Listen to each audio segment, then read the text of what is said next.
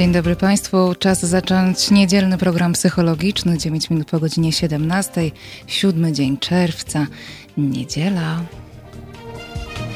Halo Radio. Hmm, gorąco, proszę Państwa. Za oknami gorąco, w studio gorąco i parno, i trudno momentami też, i emocje duże, u niektórych mniejsze. E, w takiej oto scenerii zapraszam Was na dzisiejsze wydanie programu psychologicznego. Ja nazywam się Joanna Frejus i będę tu z Wami aż do godziny 19. E, Witam Was serdecznie. Dzień dobry, Waldy. Dzień dobry, Panie Marku. Jest i Mirgo, jest drugi Marek, e, telewizory, Krzysztof. Słoneczna niedziela, zmiana emocji, tak. Mhm. Dzisiaj, jeżeli byliście w zeszłym tygodniu, to wiecie, że będziemy kontynuować temat uzależnień. Uzależnień w zeszłym tygodniu, y, kwestie uzależnień y, od alkoholu rozdrobniłyśmy na bardzo małe mm, kawałeczki z Anną Bakułą, psycholożką, mm, terapeutką uzależnień, wykładowczynią, a dziś będziemy kontynuować temat uzależnień, ale przeniesiemy trochę uwagę w stronę uzależnień od innych substancji niż alkohol. Moim gościem y, i Państwa zresztą również będzie dziś Piotr Bakuła, certyfikowany specjalista psychoterapii uzależnień, superwizor PARPA, czyli Polskiej Agencji Rozwiązywania Problemów Alkoholowych, psychoterapeuta, członek Instytutu Analizy Grupowej, kierownik poradni terapii uzależnienia i współuzależnienia dla dorosłych, kierownik poradni leczenia uzależnień dla dzieci i młodzieży, jak również wykładowca szkoły terapeutów, psychoterapeutów uzależnień w Broku. E, dzień dobry, panie Piotrze, czy się słyszymy? Dzień dobry pani, słyszymy się. Bardzo się cieszę. I znowu ten długi tytuł. Prawda? Musimy w końcu ustalić, co ja mam mówić przy każdym wejściu na antenę, bo to się tak nie da. Po prostu połowę dzisiejszego programu będę czytać. no. Może wystarczy Piotr Bakuła, już to było zapowiedziane. Psychoterapeuta, może sam nie wiem, co wybrać, ale, ale, skróćmy to. Dobra, to ja będę losować po prostu za każdym Dobra. razem, dobrze? Super. Dobra. Pan Marek pisze, że ostatnie cztery godziny ze mną były ciężkie. Panie Marku, to tylko dwie godziny. Ja wiem, że to się tak wydaje. że długo, że cztery, ale to tylko dwie.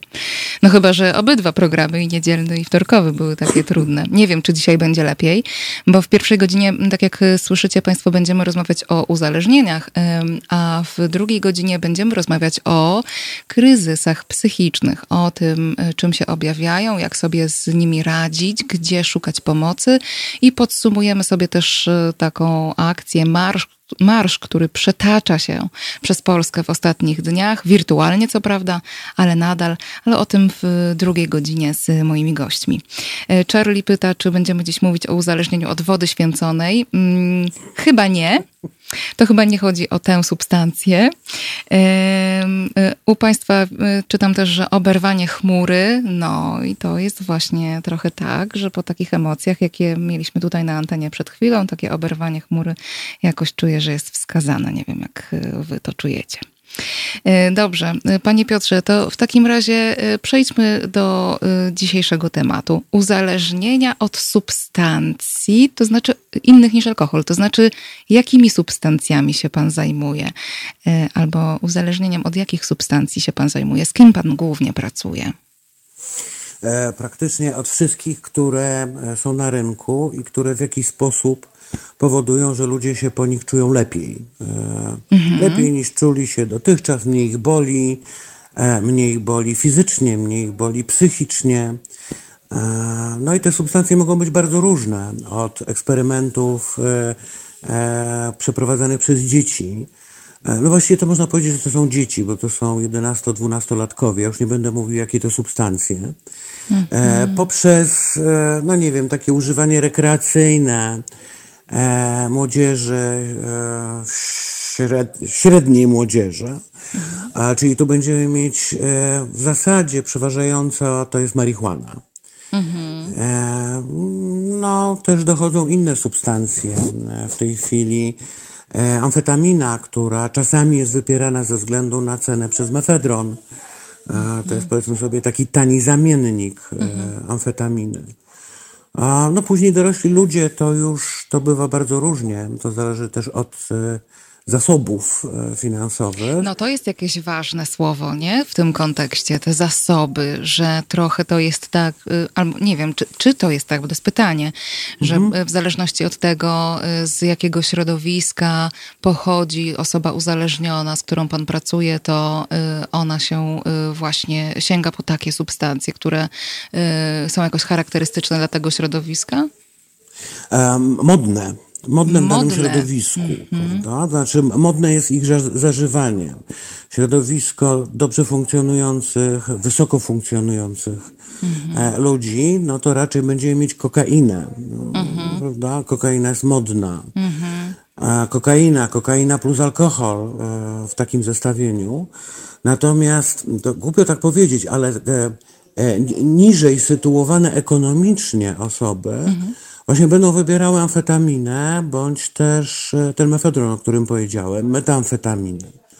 Hmm. To trochę jest tak, no, prawda, że jak w danym środowisku dany narkotyk jest modny, no to on jest używany, chociaż bywa tak, że on nie pasuje e, danej osobie, bo musimy też e, zwrócić uwagę na to, że narkotyk, znaczy, to głupia nazwa narkotyk, substancja. Mhm. Substancja jest trochę dobierana do osobowości, do osobowości, do temperamentu, I wtedy, jeżeli ona zaskoczy, e, no to jest chętniej używana dalej, prawda? Czyli na przykład osoby wysoko reaktywne. Mhm, o właśnie, tak to... to... zatrzymajmy się nad tymi temperamentalnymi Aha. kwestiami. Jak to tak. się układa? Wysoko reaktywne, czyli osoby, które y, co? Wytrąca ich z równowagi niemalże wszystko. One Czyli mają potrzebują bardzo... niższego, mniejszego bodźca, żeby wywołał u nich reakcję. Tak, mhm. tak. I mają bardzo nisko ten próg wrażliwości. Mhm. Raczej będą dążyły do uspokajania, prawda? Czyli będą wybierały no, chociażby narkotyki z grupy opiatów, mhm. e, benzodiazepiny, Xanax, e, klonazepam. Mhm. E, coś, co ich trochę uspokoi, powoduje, że życie nie będzie tak e, obfite w bodźce to może być na przykład też marihuana, która no, dość nieźle uspokaja. Ja nie chcę reklamować, prawda? Bo Właśnie to... się zastanawiam, co my tu robimy. Okej. Ale to też myślę sobie, że warto odczarować, prawda? No. Bo u nas, e, znaczy w Polsce narkotyki, mówiąc tak dobrowiczowsko, mają gębę i to mają straszną mm. gębę. Mm -hmm. To są te lata straszenia substancjami, e, no chociażby teraz nawet to słyszę, że jednorazowe wzięcie danej substancji spowoduje uzależnienie prawda? No to się tak łatwo mówi, natomiast tak nie jest. Mhm. Żeby na uzależnienie wystąpiło, to jednak trzeba ją, tą substancję używać, ale też trzeba mieć jakieś deficyty. Prawda? Aha, Bo osoba dobrze funkcjonująca, mhm. no, no, mówimy tu o adolescencie, mhm. który się wychowuje no, w miarę normalnie funkcjonującej rodzinie. E, prawda? No bo nie ma idealnych rodzin a u niego te deficyty będą mniejsze i będzie mniejsze wzmocnienie użycia substancji. Natomiast mhm. ktoś, kto się wychowuje w domu, w którym jest, no nie wiem, nie ma miłości, e, zrozumienia, akceptacji, a ta osoba będzie mm, czerpała większą korzyść z danej substancji. To jest ciekawe i myślę, że to jest bardzo ważne, żeby, żeby to podkreślić, że głównym działaniem profilaktyki uzależnień nie jest uniemożliwianie dostępu, nie jest karanie za posiadanie, mhm. używanie czy cokolwiek innego. Może być oczywiście wspieranie w terapii uzależnienia samego jako takiego, ale przede wszystkim mam wrażenie, że to jest z jednej strony, jeżeli chodzi o dorosłych, terapia która pomaga im, no właśnie, te deficyty, te innego rodzaju problemy, trudności yy, sobie z nimi poradzić, tak? Albo wręcz, gdyby się cofnąć jeszcze o krok, to wspomaganie rodzin w we właściwym, y, we sprawowaniu właściwej opieki nad swoimi dziećmi, po prostu. Dokładnie, świetnie Nie? pani to ujęła. Kiedyś straszono, a, I programy profilaktyczne były takie zero-jedynkowe, to znaczy nie bierzesz jest ok, tak. a bierzesz już nie jest ok. Mhm. No, I wylatujesz sobie... w ogóle z tego programu, nie? Już nie masz wsparcia, no, nie dajesz mhm. rady, no to sorry, to nie dajemy ci więcej wsparcia, bo, bo widocznie go potrzebujesz, tylko w ogóle cię z niego wykluczamy. Podobnie jak w poradniach, tak. które wyrzucały pacjentów po złamaniu abstynencji. Mm, no gdzie złamanie abstynencji jest przez objawem choroby. Tak. Już nie wspominając o y, na przykład problemie bezdomności, gdzie osobom, które y, nie mają się gdzie podziać i y, żyją na ulicy, odmawia się na przykład y, miejsca do spania, dlatego że są pod wpływem alkoholu. I jest... jakby twierdząc, że to im w jakiś sposób pomoże. No nie pomoże. To jest przerażające, no. że te, e, jest bardzo wysokoprogowe wejście do takiej noclegowni i, i osoby, które prowadzą takie noclegownie wyobrażają sobie, że jeżeli zmuszą tego kogoś do abstynencji tego wieczora, to on się wyleczy. Tak. Prawda? No absurd jakiś totalny. No. Tak, tak. To jest tak jak z przyjmowaniem, wie pani, na oddziały detoksykacyjne. E, osoby, które są, to akurat będziemy mówili o alkoholu, osoby, które są trzeźwe. To jest polska specyfika. To znaczy, tak. E, jeżeli jesteś trzeźwy, to cię weźmiemy na detoksykację. No z tym, że jeżeli ktoś już jest trzeźwy. To już sobie tę detoksy detoksyfikację sam przeprowadził, prawda? Prawda, tak. A, no, to jest fajne. To tak jakby, no, pani, była w szpitalu psychiatrycznym taka poczekalnia tak. dla osób z objawami wytwórczymi. No, no, I oni no. mają jak czekać... ci minie, jak ci minie, tak. to wtedy cię przyjmiemy, nie? Prawda? No, tak. No. A jak znowu psi się pojawią, to cię wyrzucimy. A my dużo mówimy o tym, że e, uzależnienie jest chorobą, ale chyba jeszcze bardzo mało rozumiemy. Mm. To czym jest choroba, że to też nie jest zaburzenie, no bo właściwie dla mnie to, no, no okej, okay, choroba, zaburzenie, zakłócenie czynności, e, to to nie jest też tak, że, że, że nie wiem, specjalnie to się robi, prawda? Nie wiem, na złość społeczeństwu. Taka osoba sobie wychodzi z domu i na złość społeczeństwu teraz będzie e, uzależniona od substancji. O, no, będzie zalegać na ławce w parku, nie? Na złość. Straszne. Wejdzie do autobusu po prostu pod wpływem. No, na złość tak. po prostu wszystkim w tym autobusie siedzącym. Aha, i w ogóle pejzaż zakłóci, bo no. takie, wie pani, leżące osoby albo siedzące po, pod wpływem jakiejś mm. substancji, no, zakłócają e, narcystyczne widzenie społeczne. Tak. No. To trochę jak swego czasu było z osobami niepełnosprawnymi, o. którym nie pozwalano wychodzić, bo one też nieładnie wyglądały. Mhm. No. O, wow. Szybko zaczęliśmy. Szybko doszliśmy do tego sedna gdzieś. No, no ja się śmieję, jest... ale to jest mhm. jakieś bardzo poruszające i trudne. To jest oczywiście kontynuacja tego, o czym też rozmawiałyśmy z panią Anią w zeszłym tak. tygodniu, że właśnie podstawą leczenia uzależnienia, yy, mówiłyśmy o alkoholu, ale przecież każdego uzależnienia i też jakoś rozciągnęłyśmy to na inne yy, trudności, yy, jest po prostu godność. Jest godność, jest, jest przyznanie, że osoba w jakim by nie była stanie, jest godna tego, żeby jej udzielić wsparcia wsparcia, żeby y, ona mogła skorzystać z takich czy innych y, metod wspierania, no, czy to terapii, mhm. czy no właśnie miejsca do spania, czy posiłku. No, mm, czy w no. ogóle miejsca w społeczeństwie, tak. prawda? W galerii handlowej, gdziekolwiek jeszcze. No. Nie, nie, wiem, gdzie to może być. Właśnie pani powiedziała autobusie. Te osoby mm. mają prawo jeździć autobusem, tak jak cała reszta społeczeństwa. No, pan Leszek y, y, pyta, czy na wytrzeźwiałkę też powinni przyjmować dopiero, gdy delikwent, delikwent ma już kaca? No to to jest trochę to, nie? No to jest trochę właśnie o tym, że my ciebie przyjmiemy do tego systemu, ale jak ty już będziesz y, w takiej formie, że nie będziesz sprawiać problemów, no. Tak, to e, jak programy substytucyjne wchodziły w Polsce, wszystkie były wysokoprogowe. To znaczy, jeżeli złamałeś abstynencję, wypadałeś. A co to jest program substytucyjny? A, to jest dostarczenie osobie, która e, jest uzależniona od jakiejś substancji, mhm. w miarę kontrolowanego zamiennika. Mhm. To może być metadon, buprenorfina w przypadku opiatów. Mhm. To najczęściej się stosuje. E, I osoba, która dobierała, to mówię slangowo, e, dobierała pomiędzy dostawaniem takiej substancji, wylatywała z programu. Hmm. Czyli znowu w ogóle nie rozumiano jak gdyby specyfiki uzależnienia. Tak.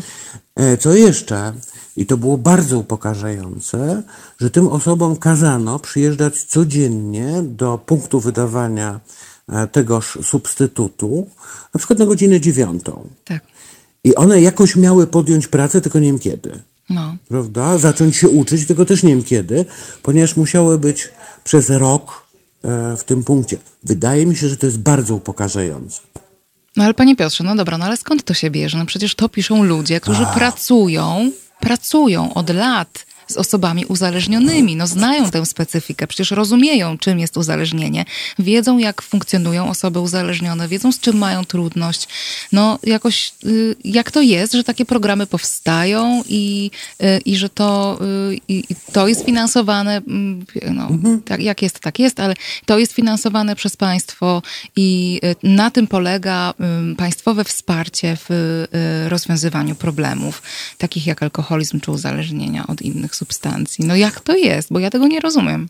Też tego nie rozumiem. To się bardzo powoli zmienia, mm. ale myślę sobie, że to jest pokłosie e, tej polityki wobec e, narkotyków, która miała miejsce w latach 80., później 90., e, tych słów, które używano w stosunku do tych ludzi, na przykład narkoman, ćpun, mhm. e, prawda? Bo my od razu, jeżeli słyszymy narkoman, to mamy mnóstwo pejoratywnych tak, skojarzeń. jest to skonotowane bardzo mocno. No. no.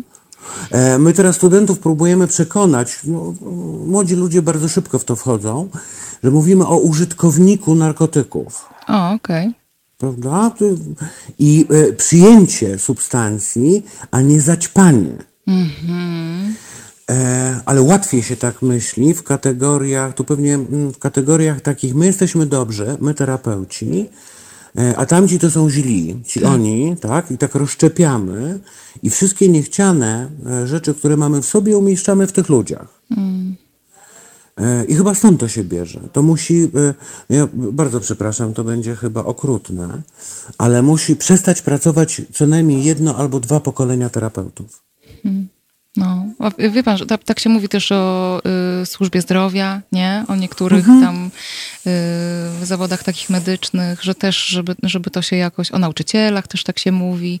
Ja nie wiem, na ile to jest, y, mm, na ile to jest rzeczywistość, nie? Czy, czy ta zmiana nie jest możliwa y, w, w, jakby w ramach, w obrębie tych pokoleń, które pracują.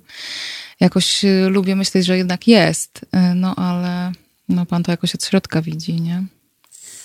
Z tym jest bardzo ciężko. Mm. Naprawdę z tą zmianą, z tym pokazaniem, że ci ludzie a praktycznie niewiele się różnią od nas. E, ja to studentom e, chyba na jednym z pierwszych zajęć zadaję pytanie, co mnie różni od mojego pacjenta. Mnóstwo jest fantazji, ale głównie chodzi o to, że to ja tym razem trzymam klucze do gabinetu. Prawda? I, I jak proponuję im e, stworzenie e, terapii, to żeby myśleli, żeby tak tworzyli to środowisko terapeutyczne, jak gdyby to oni mieli być e, pacjentami. Mm. I to, to się udaje. To się udaje z młodymi, młodymi ludźmi, e, dlatego że też oni widzą to, co się dzieje za granicą no, nie wiem, co, mhm. kraje Zachodu, które już jakoś sobie z tym poradziły. E, Stany Zjednoczone, które też wycofały się z wojny e, z narkotykami, mm-hmm. zapoczątkowanej przez Nixona, ale to by było pewnie na inną audycję, że te, tych ludzi traktuje się normalnie. W krajach, w niektórych krajach na Zachodzie, na przykład powstały punkty wydawania heroiny. E, i osoba, która jest uzależniona, a tak. nie chce substytucji, mhm. może pójść po heroinę. I to mhm. nikogo nie dziwi. W Polsce byłoby to jeszcze. A, o Boże, to straszne, tak? No. że my dajemy narkotyki. No. A to jest trochę, ja to tak jakoś y, mm, rozumiem, że to jest już taka skrajna, po prostu o, skrajna, no nie ma w tym nic skrajnego, no jest to po prostu totalne upodmiotowienie osoby. To znaczy ona po prostu sama decyduje o tym, czy jest tak. uzależniona, tak. czy nie. Nie? W sensie, czy podejmuje terapię, czy podejmuje tę decyzję, że chce wyjść z tego y, uzależnienia, y, czy, y, no oczywiście to jest możliwe w takim systemie, który faktycznie udziela wsparcia, jeżeli ta osoba decyduje, że chce wyjść z uzależnienia, nie? Mhm. Ale terapeuci oczywiście wiedzą lepiej, co jest, mhm. co jest lepsze, lepsze dla, dla ciebie człowieku, tak. No. No, no, jak wytrzeźwiejesz, to twoje życie będzie fantastyczne, a jak porzucisz mhm. narkotyki, to w ogóle a, no, powszechna nirwana. Mhm. Tymczasem w kontakcie z rzeczywistością okazuje się, że zupełnie inaczej. Prawda? I to, co pani powiedziała, że są osoby, które nie chcą przerywać brania narkotyków. No. I, po, nie chcą. I jakoś czuję, że powinny mieć do tego prawo, nie? Bo to jest Dokładnie. trochę też rozmowa o, nie wiem, o eutanazji, nie? Że nie, ma, nie mamy prawa powiedzieć komuś, że wiesz co, nie, ty musisz żyć, bo życie jest super. Prawda? No, ale może moje nie jest, nie? Mhm. E, no e, właśnie tak jak w eutanazji, te osoby no. są już na tyle zmęczone życiem, tak że mają prawo podjąć taką decyzję. Tak, że one chcą żyć po prostu tak, pod, krócej. tak, pod wpływem po prostu i krócej, ale też pod wpływem jakiejś substancji po prostu. A, to mówimy nie? o tych, o eutanazji i... Jakby, jak, tak. gdzieś łączę, nie? Aha, tak, tak, że, mo, że ja chcę żyć pod wpływem jakiejś substancji i państwo nie powinno mi przeszkadzać chociażby, mhm. prawda? To już nie musi koniecznie pomagać. E, ale my mamy w Polsce w tej chwili chyba jedną z najbardziej rygorystycznych ustaw w tej części świata.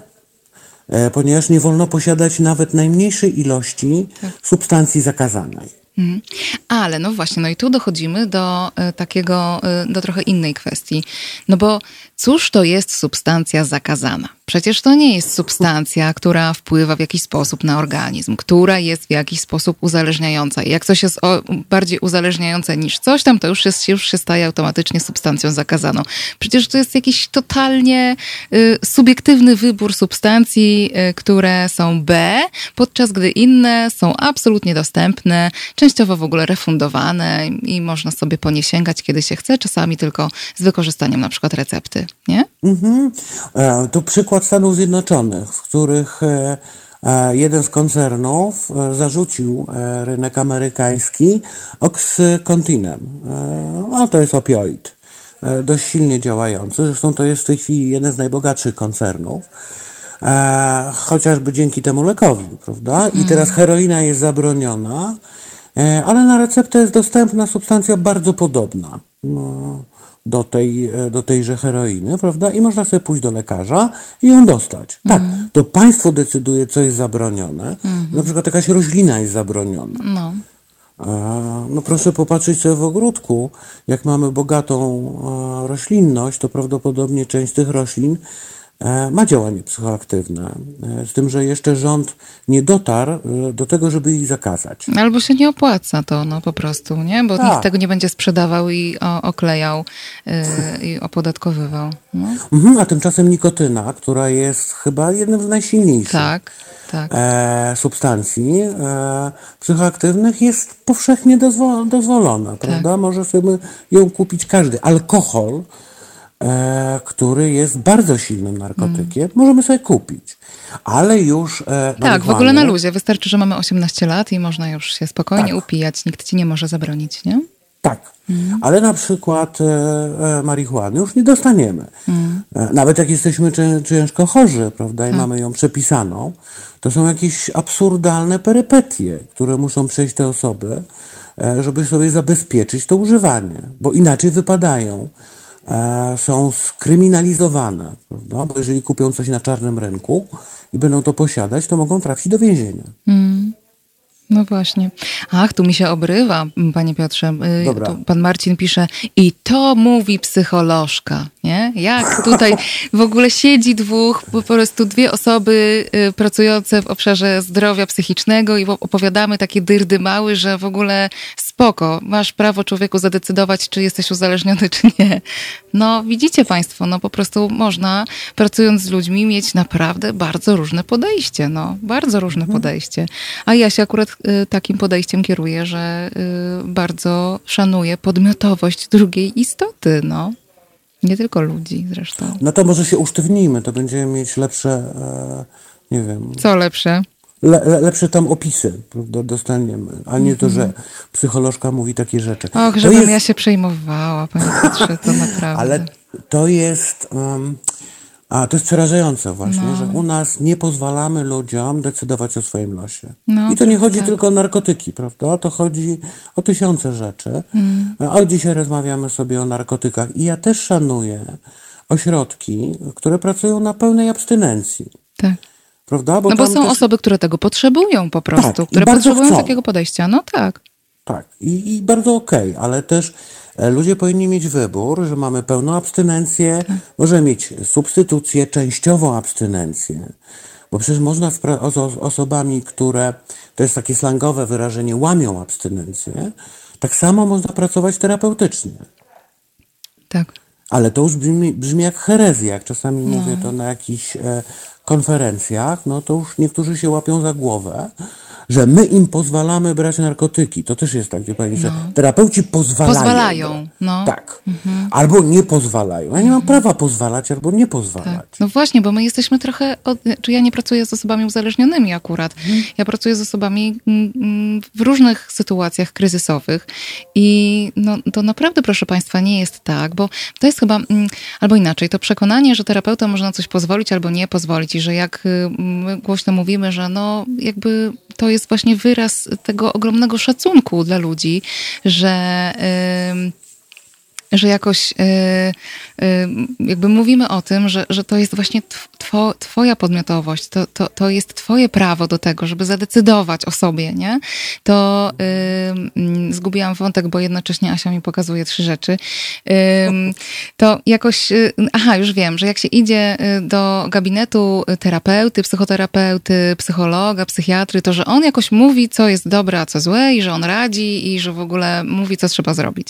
A to jest totalna nieprawda prawda, proszę Państwa. My jesteśmy jako terapeuci, psychologowie od tego, żeby Państwu towarzyszyć w Waszej drodze, a nie od tego, żeby jakoś y, za Państwa decydować. No i, i jeżeli przychodzi do gabinetu osoba i mówi, chcę z tym skończyć, chcę z tym skończyć, chcę być trzeźwy, trzeźwa od jutra, to terapeuta zrobi wszystko, żeby Państwu w tym pomóc. Ale jeżeli Państwo przychodzicie po raz pięćdziesiąty do tego gabinetu i mówicie, nie, ja po prostu, to jest bez sensu, ja już ten detoks przeszedłem 49 razy i ja już 50 raz po prostu nie chcę, bo to nie jest dla mnie, nie uszczęśliwia mnie to, to taki terapeuta zrobi wszystko, żeby Państwu pomóc, na przykład zminimalizować straty, albo y, znaleźć innego rodzaju program, który wam pozwoli na przykład zmniejszyć e, ilość y, przyjmowanych y, substancji, albo właśnie przejść na jakiś substytut, który jest, jak to się mówi, bardziej kontrolowalny.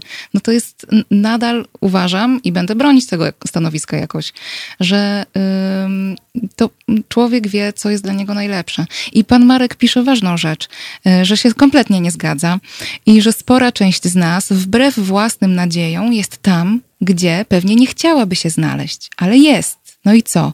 No i właśnie, jak, ta, jak taka osoba wie, że jest tam, gdzie nie chce być, to mm, i ma, bo system jest skonstruowany w taki sposób, że ma możliwość sięgnąć po wsparcie, znaleźć to wsparcie, albo to, to wsparcie może znaleźć tę osobę, no to y, może podjąć takie działania, żeby z tego wyjść. No ale nadal decyzja jest, należy do tej osoby, nie?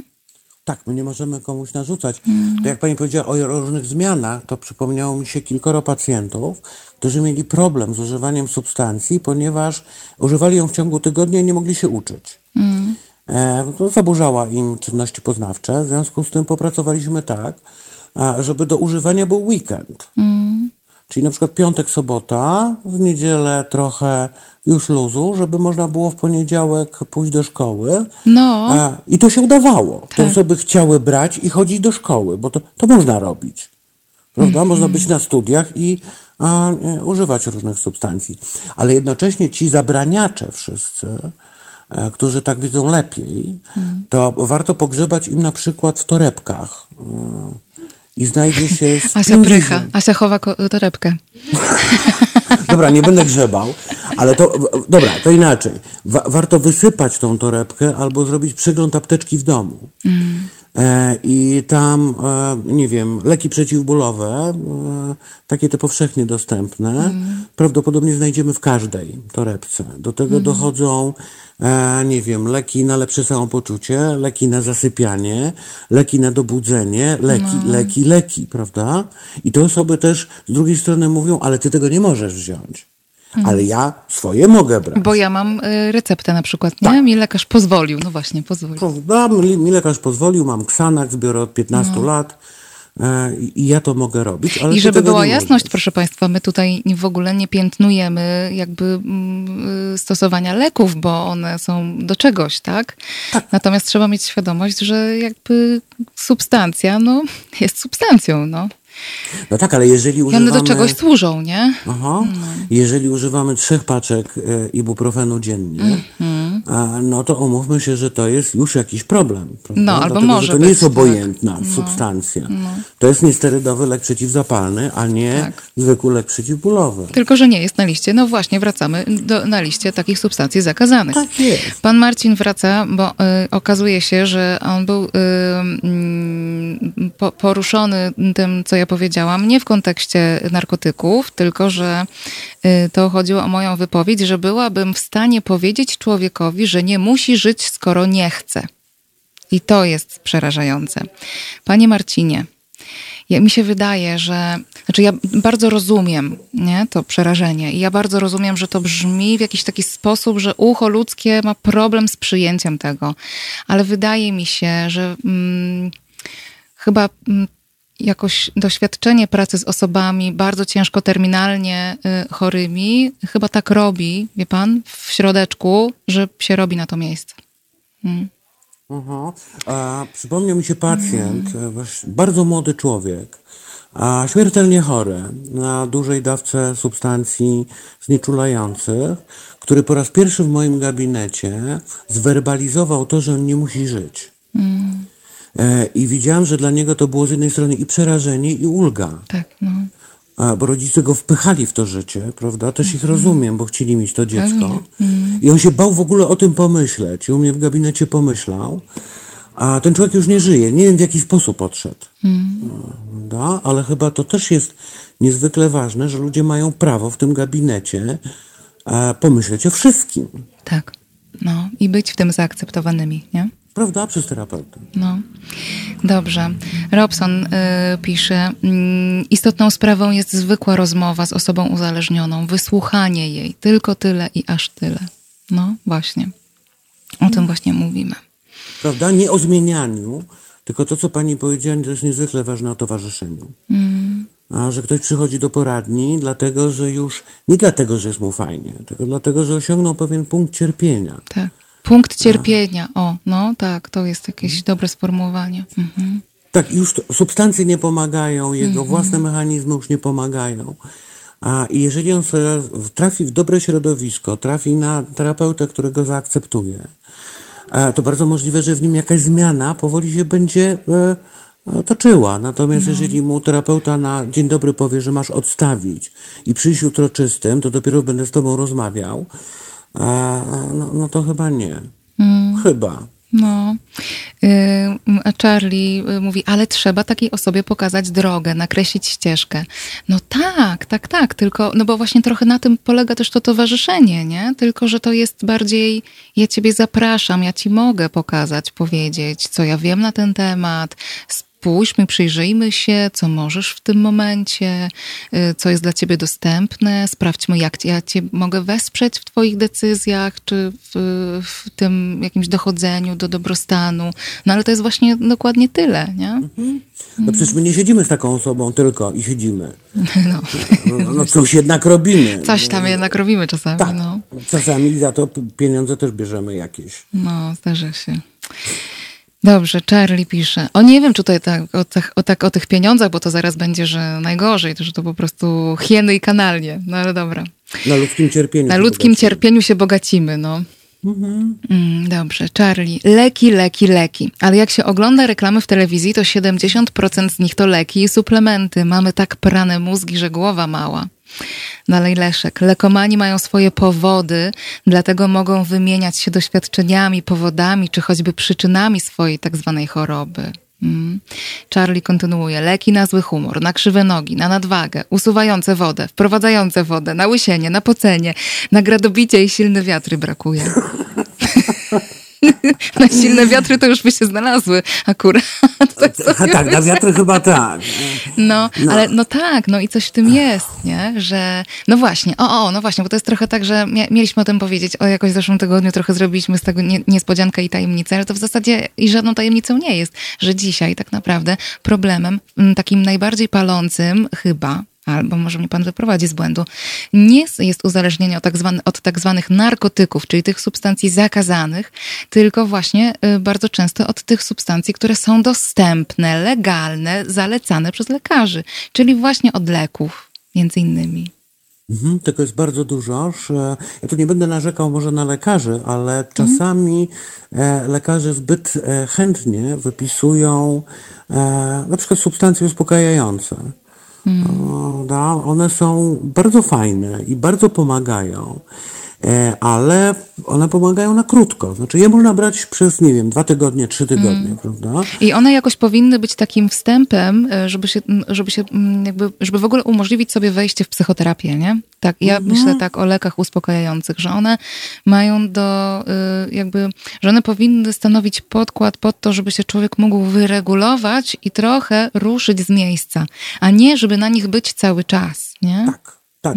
E, w Izraelu jest taki program pracy z PTSD, czyli zespołem stresu pourazowego, że osoby dostają niewielkie ilości ekstazy. Mhm. E, I po tej ekstazie, tak to będziemy odmieniać? Niech będzie. E, no, ekstazce? To chyba tak jakoś było. To już branżowo. tak, to bardziej branżowo. E, po tym specyfiku e, odbywają normalnie sesje terapeutyczne. No oczywiście był o tym program, e, w, tutaj prowadziłam o tym program o mm, wykorzystaniu psychodelików w psychoterapii właśnie. A to przepraszam, nie, nie słuchałem. No trudno, wyślę jest, panu linka w takim dobra, razie. Jest mi bardzo przykro. tak, tak, to jest też e, trochę przyszłości, ale te substancje też są zakazane. No. Przynajmniej część z nich, prawda? Grzyby, można zakazać grzyby. To jest w ogóle absurd. No nie, w ogóle. Dobrze, że nie muchomory, bo to byłoby jakoś trudne do egzekwowania, no. No ale one też są zakazane, bo przecież zawierają muskarynę. E, I chociażby napisano po nim Alicję w Krainie Czarów. Po muchomorze? Tak, tak. To w ogóle pewnie jest temat na jakąś inną audycję, wpływ substancji psychoaktywnych na naszą kulturę. Wtedy już na pewno dostanę łatkę po prostu jakiejś promotorki yy, substancji, no. Aha, dobra. Nie, no to nie. To w ogóle narkotyki to jest wymysł XXI wieku. No nie? I złej młodzieży. Po prostu ta zła młodzież. Ale, ale, to, co, to, co czytelnicy, e, to, co słuchacze w tej chwili piszą mm -hmm. odnośnie reklamy, to jest w ogóle przerażające, bo jeszcze jak my dorośli w miarę sobie dajemy radę, mm. to to oglądają dzieci. No. Prawda? I one mają taki później wzorzec, że właściwie na wszystko pomaga tabletka. No. E, no tak, tak. na krzywe nogi. No i teraz, czy to tabletka będzie od e, lekarza, czy to będzie tabletka e, od znajomego, to już nie ma specjalnie znaczenia. O, no, to jest ważny mechanizm. Faktycznie, no, że jak się ma problem, to się nie idzie z kimś pogadać, tylko się y, coś łyka, nie? I jest mhm. lepiej, no. Prawda, jest lepiej od razu. Od bo, razu w dodatku, Bo no. te tabletki od razu działają. Mhm. Mhm. No dobrze, ale to, bo teraz mówimy jakoś o y, y, substancjach psychoaktywnych, czyli na przykład o lekach uspokajających. Tu pewnie też można by y, jakoś mm, włączyć y, y, leki przeciwlękowe, y, bo one też jakiś taki dosyć szybki efekt przynoszą, a jednak często, na przykład jak ktoś ma zaburzenie z napadami lęku mm, panicznego, to pewnie ta ulga jest ogromna i wyobrażam sobie, że to może być taki mechanizm, mechanizm mm, silnie uzależniający. Ale przecież to nie jest y, jedyny obszar, y, mm, czy to nie są tylko te leki, bo trochę nie chcę, żebyśmy tak właśnie weszli w jakiś taki ton, że teraz jak idziesz do psychiatry, to w ogóle powinieneś wychodzić z laurką, a nie z receptą, bo to też nie o to chodzi, nie? W sensie leki mm, są y, od czegoś, one do czegoś służą i absolutnie jestem ostatnią osobą, która by powiedziała, że osoba w ciężkiej depresji to ma pójść na spacer, a nie wziąć y, lek. Nie? To w ogóle. Nie, to w ogóle absolutnie. Ja, ja nie pracuję nie o tym z teraz mówimy, tak, nie? depresji, no. które nie są e, skonsultowane przez lekarza psychiatrę i które nie dostały jakiejś substancji, które powodują, że życie jest nośniejsze. Mm. Bo ja w gabinecie sobie nie poradzę. Mm. Prawda? Czy, no właśnie. Tak, te leki są z jednej strony, one są zbawieniem ale z drugiej strony nadużywanie mogą, mogą być przekleństwem, tak jak leki przeciwbólowe. Prawda? No właśnie, do tego dążyłam, że te Aha. psychoaktywne to, to jeden jakiś taki obszar, ale z drugiej strony, no właśnie, leki przeciwbólowe to jest jakiś temat. Bardzo dużo ludzi się od nich uzależnia. E, tak, bo chyba u nas leczenie bólu e, to jest jeszcze w powijakach. No tak, poradnie leczenia bólu. Te, teraz Oj. szybko Państwa zapytam, czy Państwo słyszeliście kiedyś w swoim życiu o tym, że w Polsce funkcjonują takie instytucje, które się nazywają poradniami leczenia bólu. To tak dajcie znać, czy w ogóle o tym słyszeliście, bo ja musiałam trafić na staż na oddziale y, onkologii klinicznej, żeby się dowiedzieć o tym, że taka poradnia w ogóle istnieje. Mm, no właśnie, ja przed tą audycją robiłem takie trochę badanie, e, kiedy można by się dostać do poradni leczenia bólu. E, I to jest tak gdzieś około sierpień-wrzesień e, w mojej okolicy. No. To też, jeżeli ktoś jest w przewlekłym bólu, sierpień-wrzesień, umówmy się, że nie jest najlepszym rozwiązaniem. Tak, te poradnie są, E, przynajmniej powinny być. E, I tam powinni, zostać, e, powinni być zatrudnieni fachowcy, hmm. powinien być lekarz od bólu, ale też powinien być psycholog. No pewnie. Tak, bo tylko oni w ten sposób razem mogą pracować. Inaczej nie da rady. Inaczej właśnie dochodzi do tego, że ludzie uzależniają się od tych substancji, bo biorą te leki tak. od lekarza rodzinnego. One hmm. są, tak można je dostać. Ja nie będę wymieniał nazw, żeby tu, żebyśmy nie robili reklamy mhm. prawda, danym specyfikom. I to najczęściej, dlatego że lekarz poradni leczenia bólu doskonale wie, e, jak dawkować te leki, ale też jak się z nich wycofywać. Mhm. No właśnie, czyli, ważne. No. Czyli nie wychodzić na zimnego indyka. To jest też slangowe. Branżówka, no. Branżówka. No. E, ja się wcale nie dziwię, że jeżeli osoba, która była na przykład leczona na ból przez pół roku, dostawała dość silne opiaty, E, nagle ten ból, nie wiem, powód bólu przestał istnieć. Mhm. I ona jest wypychana na ulicę. To znaczy, teraz syrać sam. Prawda? Bo już nie ma powodu. I lekarz mu nie odstawia, nie zrobił mu planu na odstawienie tych leków. Mhm. Dorosła osoba jakoś sobie poradzi i zamota sobie te leki u innego lekarza. Bardzo możliwe.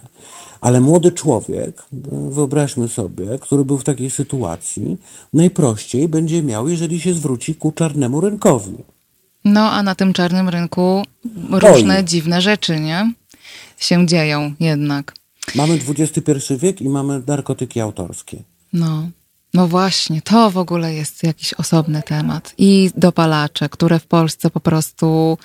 Ja w ogóle obserwowałam to, co się działo i yy, jak, jak w ogóle można było do czegoś takiego doprowadzić, że dzieciaki się odurzały trud, trudkami na szczury na przykład, nie? Mhm, ale to jest chyba wina penalizacji posiadania. No tak, oczywiście. No. Bo gdy ja w ogóle jestem zwolennikiem skrajnych Między rozwiązań. Mhm. Ja w ogóle uważam, że wszystkie substancje psychoaktywne powinny być w aptece. O, Okay. E, I powinno się, e, no, powinno się je kupować, pokazując, nie wiem, dowód osobisty. E, z takich obostrzeń to powinno być jakoś notowane. To znaczy, ta osoba, która bardzo często kupuje, mhm. nie wiem, powinna mieć utrudniony dostęp do takiego zawodu jak, nie wiem, kierowca autobusu, prawda? No, bo, uh -huh. no okej. Okay. Ale dlaczego by tych substancji ludziom normalnie nie sprzedawać? Zniknąłby czarny rynek. Mm. Przynajmniej byłyby to substancje jakoś kontrolowane w, tak. tak laboratoryjnie, nie? Nie byłoby tylu zatruć, prawda? No.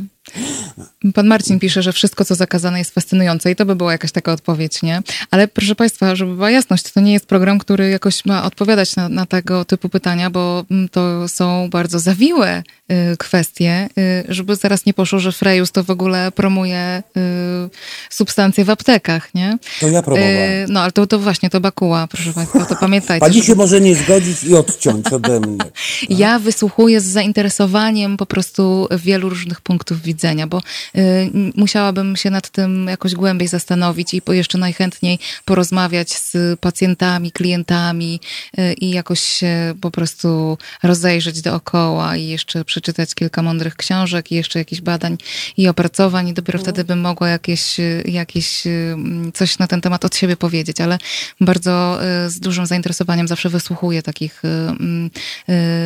takich pomysłów od osób, które przecież, tak jak pan, od wielu lat w tej tak zwanej branży pracują. E, a tutaj e, pan Marek wrzuca nam e, bardzo ciekawy kamyczek do ogródka. Ja myślę, że on jest jakoś bardzo ważny. Zostało nam jeszcze tylko kilka minut tego dzisiejszego spotkania, więc może faktycznie, bo mówimy o przyczynach, o tym, jak to wygląda, dlaczego to wygląda tak, jak wygląda, co, to, co jest niebezpieczne. Mówimy o objawach, przepraszam, a jakoś nie mówimy o przyczynach. Jakoś bardzo delikatnie wspomnieliśmy o tym, że uzależnienie to nie jest coś, co jakoś, nie wiem, wyskakuje wyskakuje z kapelusza, potykamy się o to na ulicy i, no, i, i je mamy, nie? E, albo tam, nie wiem, znajdujemy w kapuście. Tylko uzależnienie to jest mechanizm, który e, się bierze z jakoś bardzo wielu czynników. Ja w zasadzie zastanawiałam się w tym momencie, co ja w ogóle robię, że w pięć minut teraz będziemy mówić o przyczynach uzależnienia. No ale dobra. Spróbujmy. Karkołomne. Karkołomne, no absolutnie. To jest chyba następna niedziela w ogóle. Tak, bo to można skrócić do czegoś takiego, że młody człowiek mm. w relacji ze swoimi bliskimi, te relacje nie są satysfakcjonujące. Tak mówiąc mm. analitycznie, że, że kontakt z obiektem nie jest satysfakcjonujący. E, I do okresu dojrzewania jeszcze w jakiś sposób to daje sobie radę. Przychodzi okres dojrzewania i okres buntu i nagle odkrywa substancję, z którą nawiązuje bardzo fajną relację. Mm. Prawda? Bo to jest substancja, która go wysłuchuje, otula albo daje mu energii. I wtedy tutaj ten człowiek tworzy e, taką zadowalającą relację z obiektem, z tym, że obiektem już nie jest mama albo tata, mm. ale jest ta substancja. No. I on ją widzi e, też a to jest e, ciekawe, że ci ludzie, którzy są na początku używania, no w środku używania, e, widzą ją bardzo jednowymiarowo, jako bardzo dobrą. Prawda? Nie widzą tej drugiej, tego drugiego kawałka, że ona też przynosi szkody. I, I też błędem jest to, co my robimy w terapii, że pokazujemy, że te substancje są jednoznacznie złe. Aha. No nie, bo bez zrozumienia, co ona daje, nie, nie można y, jakoś y, rozmawiać o wycofaniu tej substancji. To tak, nie można się pogodzić z dzieciństwem, no. jakimkolwiek, jeżeli będziemy myśleć o obiektach, czyli o ojcu, matce, hmm. jako jednoznacznie złymi. Na przykład, no. My musimy znaleźć też tą dobrą stronę. E, I tak jak terapeuci powinni popatrzeć ze swoimi pacjentami, że ta substancja coś dawała. Hmm. Coś zabierała i coś dawała, i teraz w terapii wybór należy do ciebie. Hmm. Prawda? Bo popatrzyłeś sobie na to, już ją widzisz inaczej, i teraz możesz wybierać. To znaczy, czy chcesz dalej ją używać, czy też nie. Hmm. E, powodem, bo to byliśmy tak o tych, e, mm, o tych relacji z obiektami. No, tak. no właśnie, bo to, to pan to, że... oczywiście analitycznie już wystartował, nie? I ja to rozumiem. Ale no nie, no spoko. Ja po prostu mam trochę inaczej, bo ja znowu siedzę mocno Aha. w temacie y, traumy wczesnodziecięcej, nie? I jak sobie mhm. myślę o takich przyczynach, no ale to się oczywiście zazębia, bo to jest y, jakby po prostu z innej stajni gdzieś tam określenie. Ale ja na przykład y, dużo analizuję badań dotyczących na przykład aleksytymii, dysocjacji. I tutaj, czyli tak, to są takie zaburzenia, które między innymi powstają w wyniku tra traumatycznych przeżyć, w tym traumy wczesnodziecięcej, czyli różnego rodzaju zaniedbań, e, których doświadcza bardzo małe dziecko e, ze strony swoich opiekunów. No i na przykład takie poczucie braku bezpieczeństwa we własnym ciele, e, związane z aleksytymią właśnie z takim niewłaściwym, nie, ze źle działającą interocepcją, może tak? Y, to też jest taki mechanizm, który prowadzi do uzależnień, że nie rozumiem swojego ciała, nie rozumiem swoich emocji, nie czuję się bezpiecznie generalnie, na przykład w swoim ciele i w związku z tym jest, jest to też taki mechanizm sięgania po różne substancje, które są w stanie albo coś wyciszyć, albo właśnie coś y, wzmocnić. Mhm. I e, przecież my mamy bardzo słabo zorganizowaną zorganizowane szkoły dla rodziców, prawda? jak jest w ogóle, ludzi... jakie szkoły dla rodziców, panie Piotrze? No dobra. No szkoły dobra. dla rodziców? No, come on. Okay. Co, szkoły, szkoły rodzenia? No ja, ja, ja teraz zaczynam prowadzić, ale to naprawdę nie, nie ma tego. To znaczy yy, szkoła rodzenia się nie liczy, no trochę. Znaczy, no, jeżeli nie, tam nie jest, liczysz. jeżeli jest mądry mm, psycholog i w ramach takiej szkoły i, i ma możliwość wprowadzenia czegokolwiek poza powiedzmy psychologią porodu, no to świetnie, ale no nie ma takich. Mhm. Chyba, że państwo wiecie, chyba, że ktoś mnie może poprawić, to ja bardzo chętnie zrobię program o takich szkołach, które uczą rodziców rodziców bycia dobrymi rodzicami, wystarczająco dobrymi rodzicami. Naprawdę. A to już pani teraz pojechała też analitycznie. Wiem. Wystarczająco dobry rodzic to jest No przecież teoria więzi jest, jest od psychoanalityków, no nie będę się tu odżegnywać, no. Mhm. Bo lubi tak, przecież tak, że, typowo. E, no. że my tym rodzicom stawiamy bardzo duże wymagania e, mm, czasami. Tak E, I e, to są te wszystkie poradniki psychologiczne mm. w internetach na przykład. Co robić, żeby twoje dziecko nie brało narkotyków, prawda? I tam jest taka recepta. Tak. I my nie uczymy rodziców być wystarczająco dobrymi rodzicami. że w sytuacji nawet, kiedy nasze dziecko weźmie jakąś substancję i przyjdzie do domu i powie, mamo, zapaliłam, mm. prawda, czy zapaliłem, to mama będzie miała przestrzeń, żeby o tym porozmawiać, bo no. to jest wyraz maksymalnego zaufania do rodzica. Tymczasem na coś takiego matka albo ojciec wezmą, nie wiem, cokolwiek wezmą, co mają pod ręką mhm. i będą się starali wybić z głowy głupie pomysły. I dziecko już nie przyjdzie drugi raz. No tak, Prawda? no bo po co? Żeby znowu... Po co? No. Tak. Mhm. Więc nawet jak już będzie głęboko uzależnione, e, no to nie przyjdzie do rodziców i nie powie, bo będzie to musiało ukrywać, bo za pierwszym razem dostało strasznie. Mm. No właśnie. No, to jest wszystko smutne. No i oczywiście moglibyśmy tak y, dalej, ale nie możemy, bo się tak. kończy ta godzina. Po prostu i tutaj ktoś bardzo ładnie napisał, zaraz to przeczytam, zaraz to znajdę, y, kto to był, kto to był. Y, nie mogę tego znaleźć, ale w końcu znajdę i zaraz powiem, kto był autorem tego, tego mm, komentarza. O, jest. Janusz Agapit. Przyczyn jest dokładnie tyle, ile odcisków palców. Super. Nie? No tak, ale one, one też. Ale one się zamykają w jakieś zespoły, tak. Tak, no, tak, tak, no. tak. To nie jest tak, że to jest w nieskończoność możemy mnożyć. Mm. I to rzeczywiście to jest chyba temat na kilkanaście e, spotkań. Mm. Bo, bo raczej teraz możemy wsadzić trochę kij w mrowisko. No, proszę. O. Proszę, pan no wsadza kij... No dobrze, pan wsadził kij w mrowisko, ja się teraz będę wozić ze słuchaczami, słuchaczkami w komentarzach, będę im tłumaczyć. No dobrze, nie, po prostu y, będziemy musieli się znowu na antenie spotkać i porozmawiać y, y, znowu głębiej, bo oczywiście y, jak zwykle to ja mam taką fantazję zawsze, że program odpowie na jakieś pytania. To w ogóle zawsze jak się kończy godzina, to się okazuje, że tych pytań jest coraz więcej, coraz więcej się otwierają, coraz to nowe. Państwo w ogóle nie ułatwiacie. jeśli chodzi o domykanie jakichś e, tematów. Więc tak, zdecydowanie e, myślę, że to jest temat do kontynuacji. No ale na dzisiaj bardzo dziękuję. Zrobiła nam się 18. Nie zrobiłam ani jednej przerwy na muzykę. Po prostu wyrzucą mnie niedługo z tego radia. To, ale to proszę powiedzieć, że przeze mnie znowu. Dobra, zwalę na pana. Okej. Okay. Dobra, dziękuję serdecznie. Piotr Bakuła, psychoterapeuta uzależnień, psychoterapeuta. Już wystarczy, już tak, wystarczy. Tak, dobra, dobra, dobra. Tak. Ale to jeszcze tylko szybko zaproszę do szkoły e, terapeutów i psychoterapeutów uzależnień e, Brok, Care Brok, takie, takie Care miejsce, tak. no, w którym się uczy e, właśnie takiego podejścia do mm, pomagania osobom z uzależnieniami. Bym powiedziała I my tak humanistycznego. traktujemy naszych słuchaczy. Tak, humanistycznie traktujemy hmm. słuchaczy i uczymy ich tego, żeby tak traktowali swoich pacjentów. No, także tam się zdaje sesję generalnie wszystkim. W końcu. W końcu. Bardzo dziękuję panie Piotrze. Bardzo dziękuję za zaproszenie, było mi bardzo miło. Dziękuję mi Państwu również. za wysłuchanie. Dziękuję. Dobrej niedzieli panie Piotrze, a Państwa zapraszam teraz do na...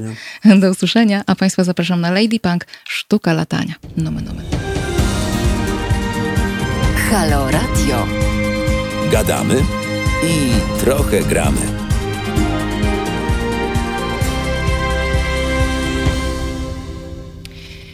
Dzień dobry Państwu. Y, ja się nazywam Joanna Frejus. Jest 8 minut po godzinie 18. Siódmy dzień czerwca to jest niedzielny program psychologiczny. W tym programie rozmawiamy o kwestiach bardzo różnych związanych z psychologią, e, wokół psychologii, z dochodzeniem do dobrostanu, z trudnościami. No i też o tym, o co Państwo jakoś tak prosicie i y, albo może o tych potrzebach, które Państwo zgłaszacie. Przypominam, że możecie y, włączać się do programów zawsze. Odbieram od Was telefony pod numerem 22 39 059 22. Bardzo chętnie usłyszę, co macie do powiedzenia w temacie, czy to mm, uzależnień, o których rozmawialiśmy w pierwszej godzinie, y, czy to w temacie, który poruszymy w drugiej godzinie. Będziemy rozmawiać. Hmm, Będziemy trochę rozmawiać o kryzysach psychicznych. Będziemy rozmawiać trochę o tym, jak je rozpoznawać, a y, w momencie, kiedy już wiemy, że to, co nas albo naszych bliskich spotyka, może być kryzysem psychicznym, jak zareagować, gdzie się zgłosić po pomoc. No i właśnie, jak już jesteśmy przy temacie zgłaszania się po pomoc, to porozmawiamy też o zmianach w systemie opieki psychiatrycznej w Polsce, o tych zmianach, które oczywiście są bardzo potrzebne, ale też o tych zmianach, które się na przestrzeni ostatnich lat dzieją. Mm, to dzisiejsze spotkanie wykorzystamy też do podsumowania takiego marszu, który mm, przetacza się przez Polskę w ostatnich dniach. Dokładnie dziś jest dziewiąty dzień y, tego marszu. Marszu wirtualnego, marszu, który zapowiadałyśmy mm, dwa tygodnie temu z moją rozmówczynią y, Katarzyną Parzuchowską, a dziś będziemy go podsumowywać z mm, dwojgiem y, moich gości, z Katarzyną Kisielińską oraz z Krzysztofem Rogowskim, czyli z osobami, które no, są w fundacji, są, działają w fundacji F.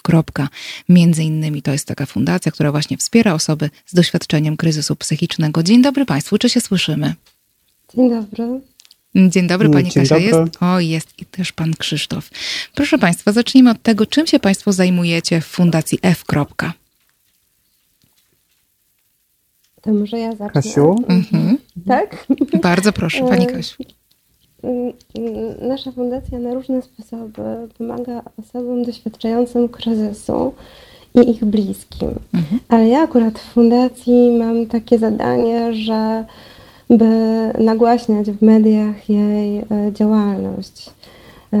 On, fundacja organizuje Kongres Zdrowia Psychicznego co dwa lata. To jest takie spotkanie osób doświadczonych kryzysem, byłych i obecnych pacjentów specjalistów i ludzi, którzy mm, działają na rzecz osób chorujących psychicznie w różnych fundacjach. E, spotykamy się po to, żeby porozmawiać o tym, jak wygląda system opieki psychiatrycznej o tym, jak go zmieniać, żeby stawał się bardziej przyjazny, dostępny, dostosowany do danego przypadku, żeby mhm. pomoc przychodziła na tyle szybko, żeby nie dochodziło do zaostrzenia kryzysu. Ja jestem rzecznikiem e, prasowym tego kongresu. E, natomiast e, Krzysztof, który jest w zarządzie fundacji, no on spełnia trochę inną rolę. I jak rozumiem, pan Krzysztof się teraz podzieli informacją, jaka to jest rola.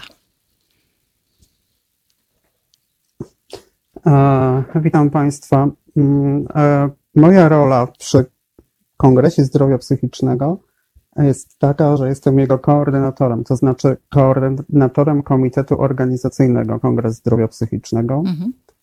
czyli, e, mm, że tak powiem, wszystkie organizacyjne rzeczy są na mojej, ale też wielu wolontariuszy głowie. No dobrze, czyli pan jakoś odpowiada, odpowiada za to, że to się w mhm. ogóle wydarza. Taka, takie spotkanie, chciałam powiedzieć impreza, ale to chyba nie jest to słowo, jak Kongres Zdrowia Psychicznego się w ogóle y, odbywa. No właśnie, bo tutaj trochę lawirujemy. Z jednej strony mówimy o Fundacji F. I tę fundację już państwo, mm, mam na myśli tu słuchaczy i słuchaczki, znacie, ponieważ wcześniej z, właśnie z Kasią Pożuchowską y, wspominałyśmy o tym, czym się fundacja zajmuje i mm, pani Kasia dzisiaj, y, która jest z nami również przed chwilą to y, jakoś przypomniała, że to jest fundacja, która wspiera osoby mm, z doświadczeniem kryzysu psychicznego oraz ich bliskich. F. czyli jak pewnie pamiętacie, a jeżeli was nie było dwa tygodnie temu, to, to już y, tłumaczę. Y, mm, według klasyfikacji chorób, która obowiązuje w Polsce, choroby psychiczne, zaburzenia psychiczne właśnie z takim kodem się wpisuje. Mm, F.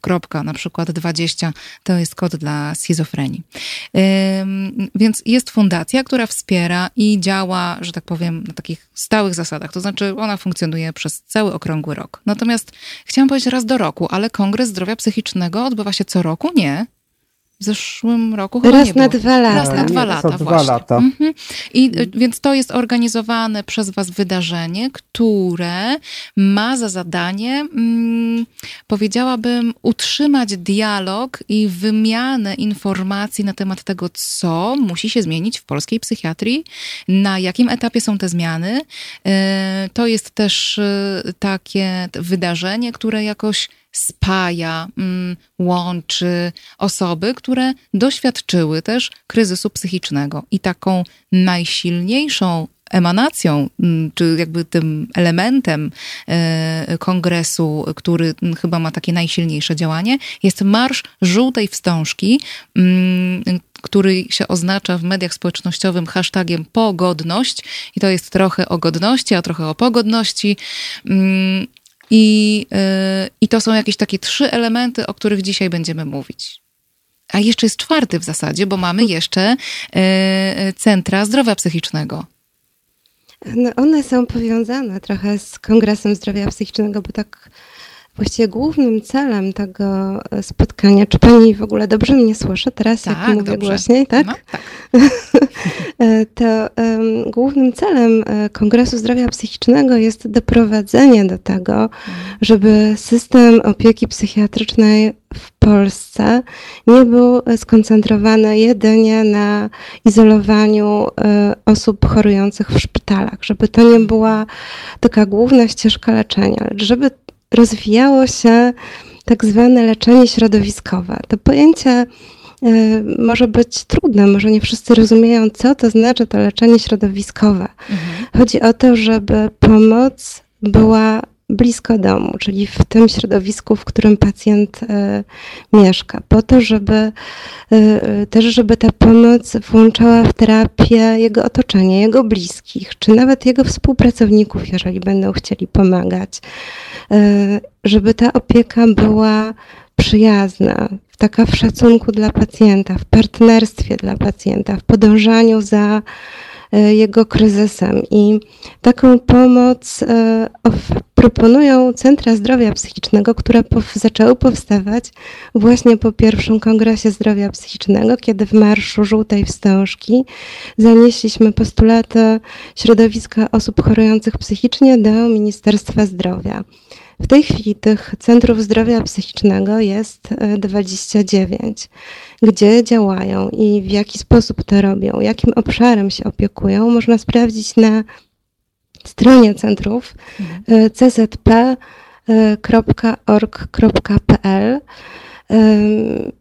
Ta reforma bardzo chcemy, żeby się rozwijała, tak żeby wszyscy Polacy mieli dostęp do takiej pomocy. Chcemy, żeby takich centrów było 300. No właśnie, bo jakby zatrzymajmy się w tym miejscu. Chciałabym, żebyśmy powiedziały, powiedzieli, e, o co chodzi z tymi centrami, bo mm, to jest bardzo mocno powiązane z tym, o czym pani powiedziała wcześniej, że e, wasze działania są trochę o tym, żeby nie izolować osób z zaburzeniami psychicznymi, osób w kryzysie psychicznym, e, nie izolować, i to jest jakoś dobre słowo, bo leczenie to nie zawsze jest dobre określenie, nie izolować w szpitalach psychiatrycznych tylko, żeby to nie była jedyna forma wsparcia e, osób z zaburzeniami, taka dostępna na już, no bo i tu chyba zaraz do tego dojdziemy. Powiemy sobie, jak to dzisiaj wygląda, jak można mm, zadziałać w momencie przeżywania, bądź mm, w momencie, kiedy ktoś z mm, naszych bliskich przeżywa kryzys psychiczny.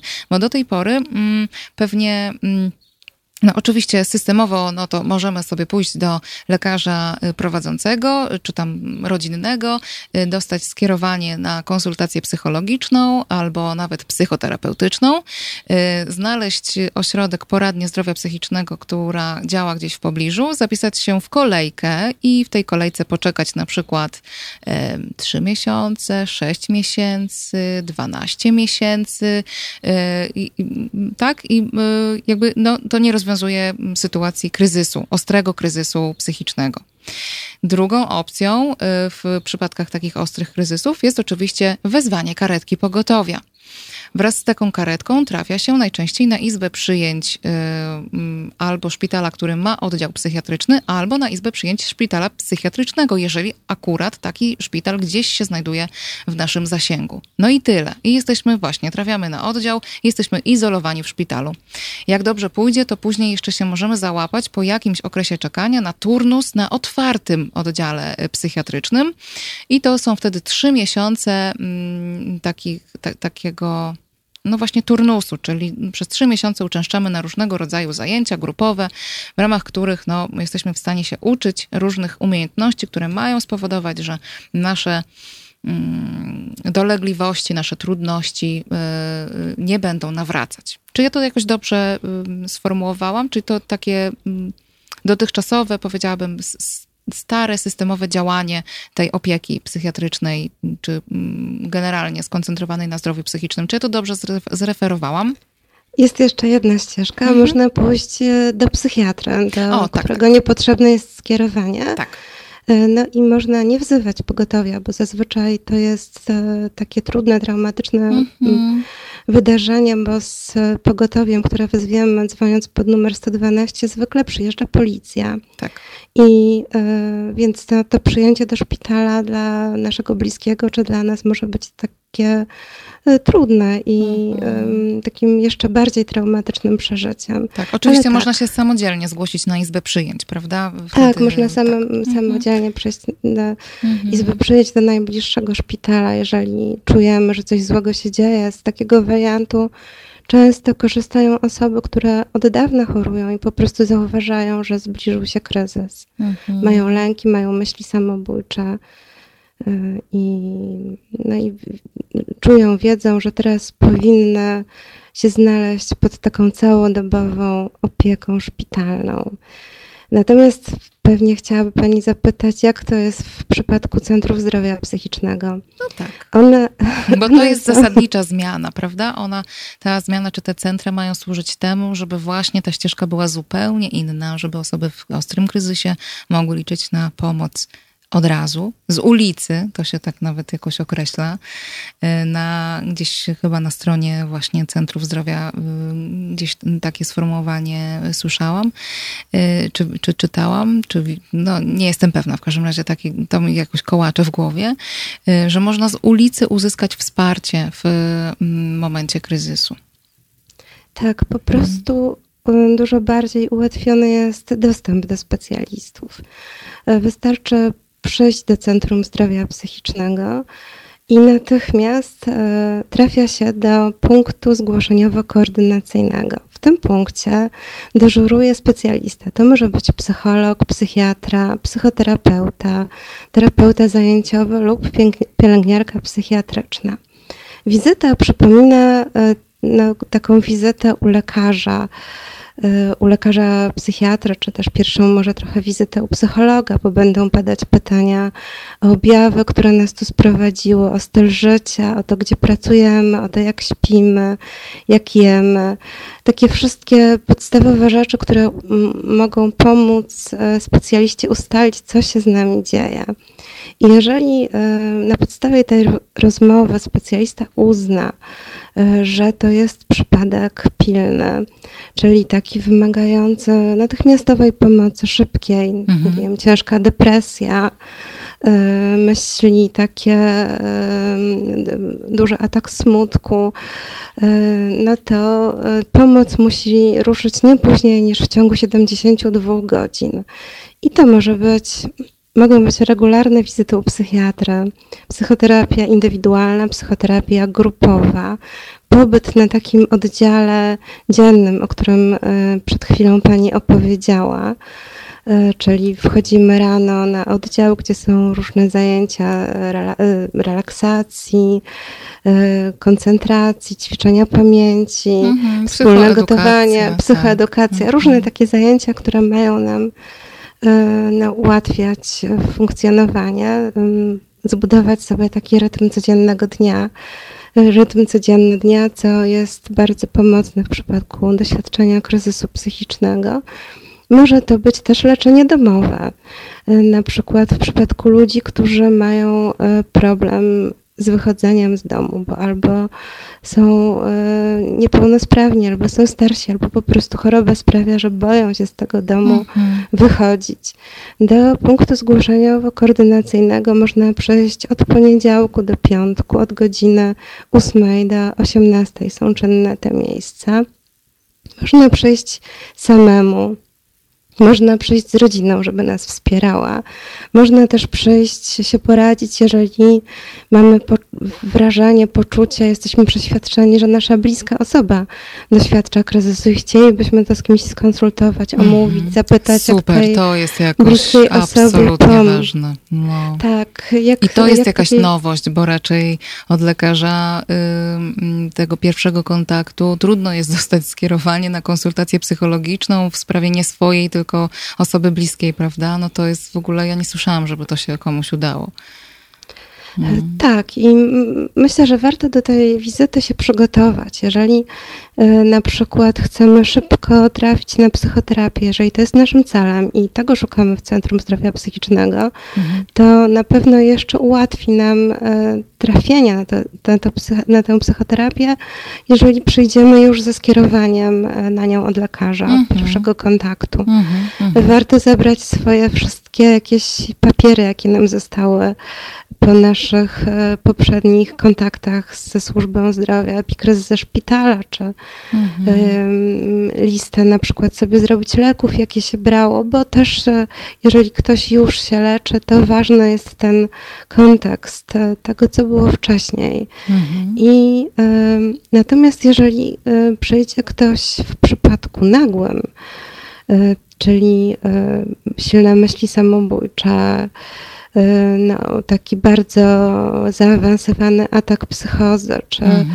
Y, rozdygotanie w takiej manii albo depresji związanej z chorobą y, afektywną dwubiegunową, no to mhm. też centrum na, taki, na, na takie wypadki ma łóżka kryzysowe. Mhm. Czyli też może być taka osoba objęta natychmiast całodobową opieką psychiatryczną, ale cała idea służy temu, żeby ten pobyt był jak najkrótszy, żeby pacjent taki już e, postawiony na nogi przez mhm. farmakoterapię, dalej był pod opieką centrum w tych jego innych formach, które one, tak, one proponuje. I w tych różnych formach, ale też we własnym środowisku, co jest jakoś ekstremalnie ważne. To znaczy, e, czyli właśnie nie wyciągamy tej osoby, która doświadczyła kryzysu czy innego rodzaju zaburzenia z tego jej e, naturalnego środowiska, nie przesadzamy jej na jakiś abstrakcyjny oddział psychiatryczny, na którym ona się trochę uczy, jak funkcjonować, jest stawiana na nogi też lekami i tak dalej dalej,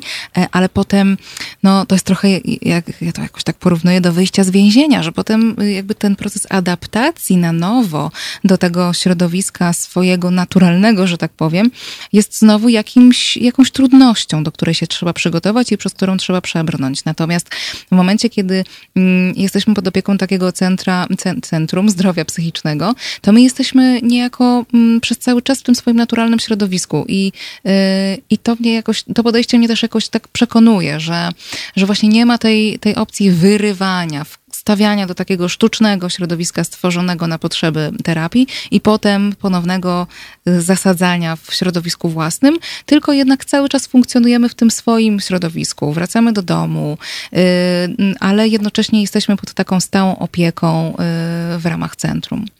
No dobrze. Jedyne, jedyny problem w zasadzie, jaki widzę, to taki, że tych cent... Mam problem z odmianą tego słowa. Asia, weź tam szybko sprawdź, jak to się odmienia. Że tych centrów centr, centrów. centrów jest tylko 29, a założenie jest takie, że one działają w obszarze na przykład jednej dzielnicy, nie? Tak, albo jednego miasta lub powiatu. W no, zależności od wielkości. Hmm? Postanowiono tę reformę e, zapisaną w Narodowym Programie Ochrony Zdrowia Psychicznego robić delikatnie, spokojnie, bez rewolucji. Stąd właśnie taki pomysł, żeby stopniowo ta liczba centrów się powiększała, mm. żeby to było no, tak, też żeby te następne korzystały z doświadczeń centrów, które już istnieją. Może ja jeszcze przy okazji trochę wrócę do tego, co pani przed chwilą mówiła. Mm-hmm. Wyjście ze szpitala psychiatrycznego, taki moment tuż po hospitalizacji, jest jednym z najtrudniejszych mhm. doświadczeń dla osób, które chorują psychicznie.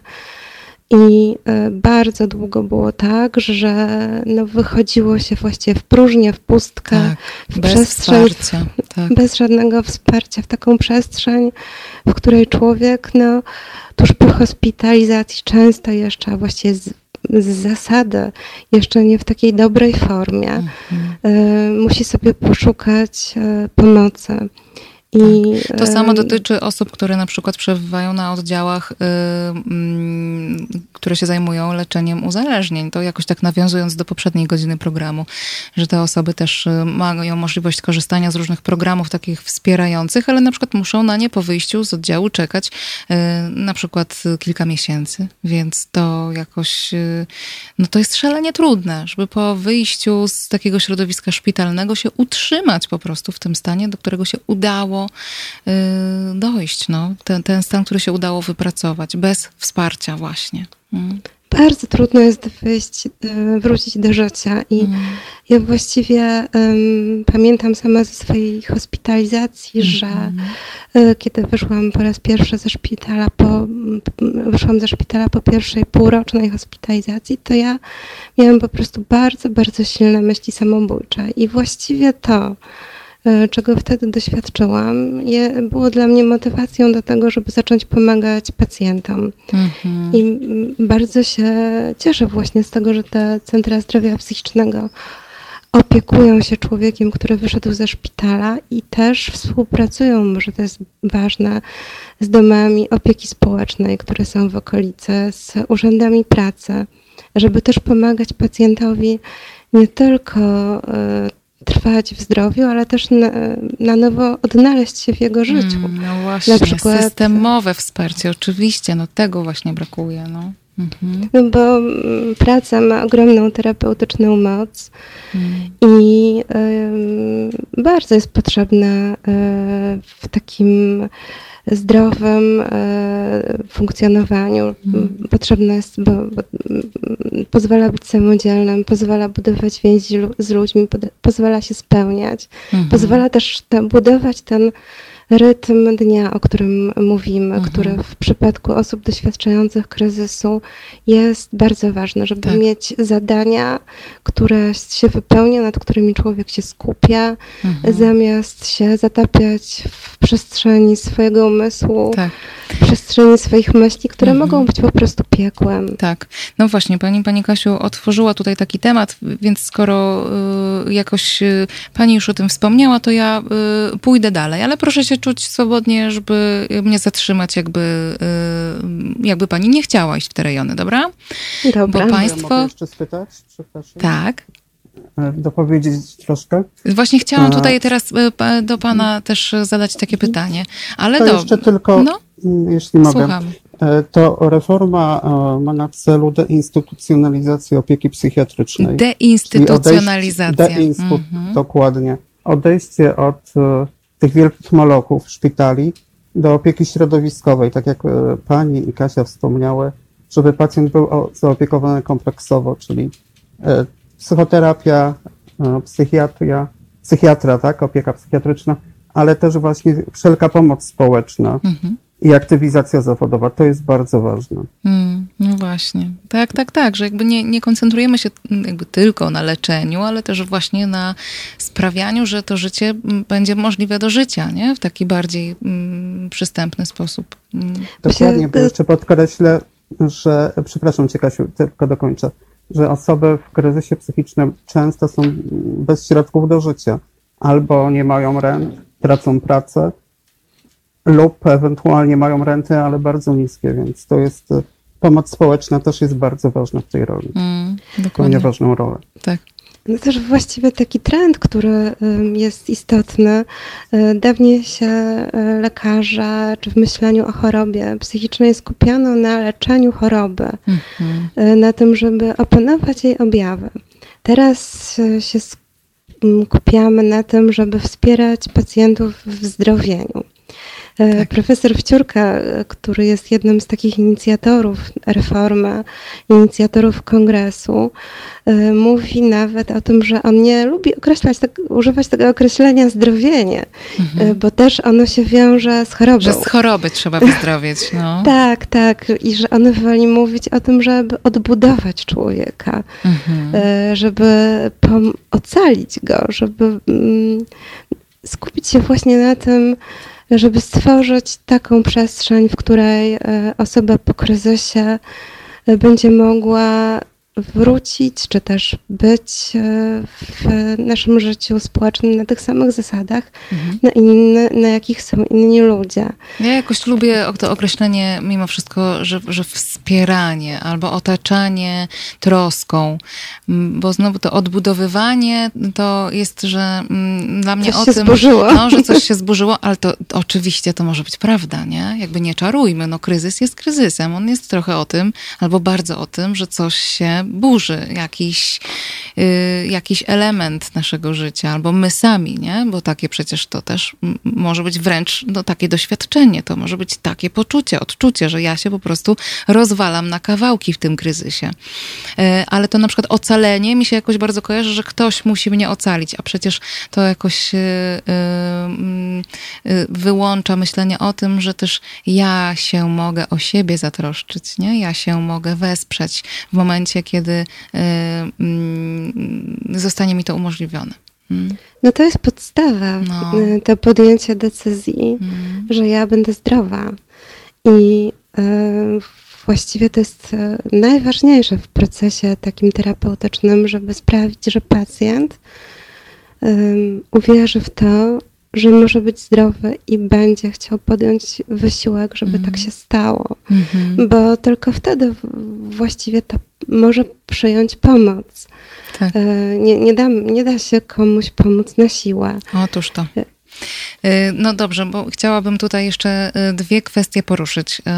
Ucieka nam program to jest straszne, jak szybko ten czas płynie y, w tym studio. Mm, y, więc jeszcze dwie bardzo ważne kwestie dla mnie. Jedna y, taka, którą pani, pani Kasiu już trochę otworzyła, tak uchyliła trochę drzwi, że państwo czy inaczej osoby mm, bardzo często, nie wiem, czy większość, czy jakby nie chciałabym się na tym skupiać, ale wiele osób pracujących czy udzielających się w Fundacji F. to są osoby, które same doświadczyły kryzysu psychicznego bądź y, jakiegoś zaburzenia psychicznego i y, Mm, no i teraz e, szukam w głowie tego określenia, które mm, e, tutaj ustaliłyśmy, że będzie ok. Uzyskały wsparcie, same siebie również wsparły w tym procesie nie powrotu do zdrowia, niezdrowienia, w procesie odzyskiwania dobrostanu. że tak. E, I teraz są takimi ekspertami przez doświadczenie, piękne, piękne określenie, ekspertami przez doświadczenie. Wręcz e, powstał e, w Polsce taki zawód, jak, proszę mi przypomnieć, asystent zdrowienia. asystent zdrowienia, właśnie.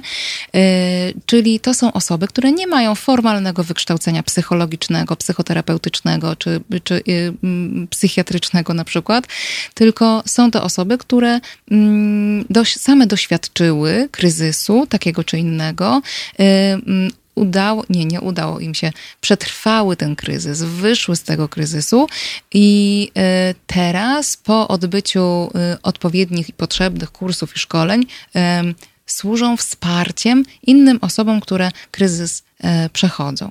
To można by tak jakoś w skrócie określić to, czym się zajmuje y, taka osoba. Y, I jak rozumiem, w ramach działań fundacji y, można się spotkać czy skontaktować właśnie z takimi asystentami zdrowienia, między innymi. Trochę to inaczej wygląda. Asystenci mhm. zdrowienia to właśnie osoby, które przeszły przez kryzys, przeszły przez szkolenie, mhm. po to, żeby wspierać pacjentów i ich bliskich i pracują na oddziałach całodobowych szpitali psychiatrycznych, w centrach zdrowia psychicznego i jeszcze w takich środowiskowych centrach zdrowia psychicznego, mhm. na przykład w Warszawie mamy takie miejsca mhm. na Bielanach. Mm, po prostu są z pacjentami, którzy nie mają bliskich, e, są z pacjentami, e, którzy potrzebują wsparcia, na przykład w pisaniu jakichś dokumentów czy e, załatwieniu jakichś spraw.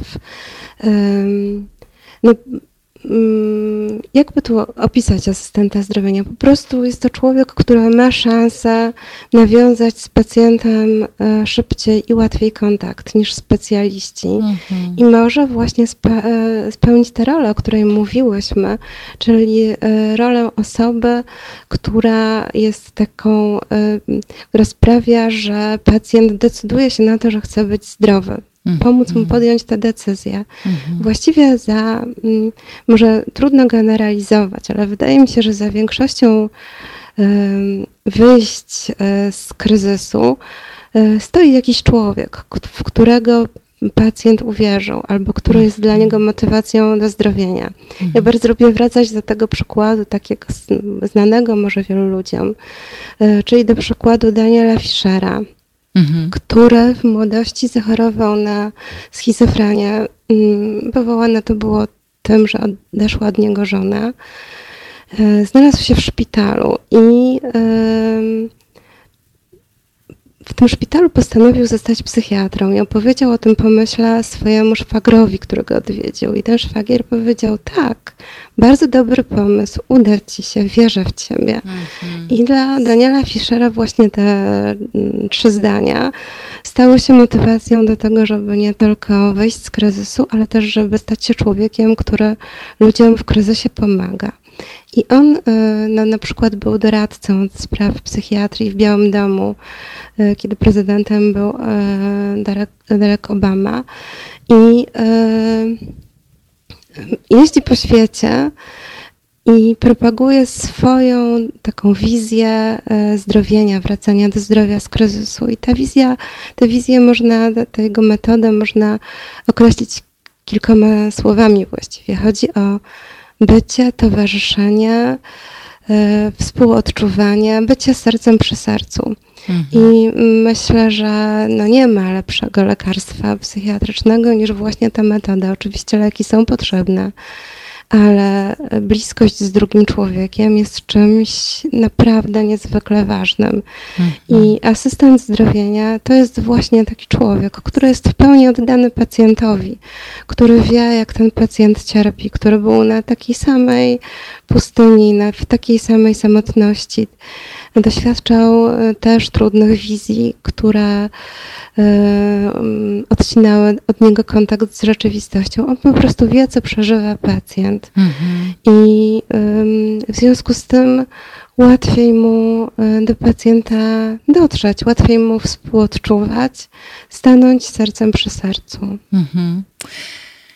Och, dobrze. Panie Krzysztofie, w takim razie teraz chciałabym Pana jako koordynatora yy, yy, kongresu, o, chciałam powiedzieć konferencji, ale kongresu, yy, poprosić o takie podsumowanie trwającego od dziewięciu dni marszu, marszu żółtej wstążki, czyli takiego marszu, który ma być, e, który no, odbywa się w epoce niepandemicznej y, na ulicach miast w całej Polsce i jest to marsz żółtej wstążki, czyli żółte elementy niesione przez uczestników i uczestniczki takiego marszu mają dawać znać wszystkim, że osoby z doświadczeniem kryzysu psychicznego, osoby z doświadczeniem choroby psychicznej czy zaburzenia, y, po pierwsze, mają prawo, chcą być widoczne, nie muszą się wstydzić, nie muszą się ukrywać, mają prawo do wsparcia, mają prawo, no właśnie, do godności. Z drugiej strony jest to taka forma nacisku, presji na y, rządzących, y, żeby pamiętali o tym, że reforma psychiatrii jest paląca, potrzebna i y, że y, obserwujemy ich w tej kwestii, jak sobie radzą albo jak sobie nie radzą. Proszę powiedzieć, jak te, bo w tym roku ten marsz odbył się online y, i trwa, czas trwania tego marszu to 10 dni. Dziś jest dzień dziewiąty. Jak, co, może, co możemy powiedzieć o wynikach tej, tej akcji, tej kampanii? Jak wiele. O, nie wiem, czy liczby są jakoś tutaj najbardziej istotne, ale może to jest jakiś wyznacznik. Jak wiele osób się przyłączyło, jak wiele razy hashtag pogodność został użyty. Co się udało wywalczyć? Może? Hmm? Przepraszam, bo przez chwilkę coś się stało i nie słyszałem Państwa. Mhm. Może powiem, e, że mm, marsz jest też marszem solidarności nie tylko z osobami doświadczającymi kryzysów, ale również rodziny, mm-hmm, ponieważ tak, rodzina tak, tak, choruje razem z pacjentem I też właśnie chciałem dodać, że w opiece środowiskowej jest również możliwość wsparcia dla rodziny, co jest bardzo ważne. Mm-hmm. Marsz, w marszu prosimy osoby, żeby przesyłały, robiły zdjęcia z hashtagiem pogodność, z, element, żółtym elementem ubioru, udostępniały je z hashtagiem właśnie dodatkowo pogodność e, na swoich profilach, czy facebookowych, instagramowych, twitterowych, mhm. czyli w social mediach swoich. Prosimy o przysyłanie ich do nas, również e, o nagrywanie filmików w ruchu, takich w ruchu. I bardzo dużo dostaliśmy zdjęć i filmików również.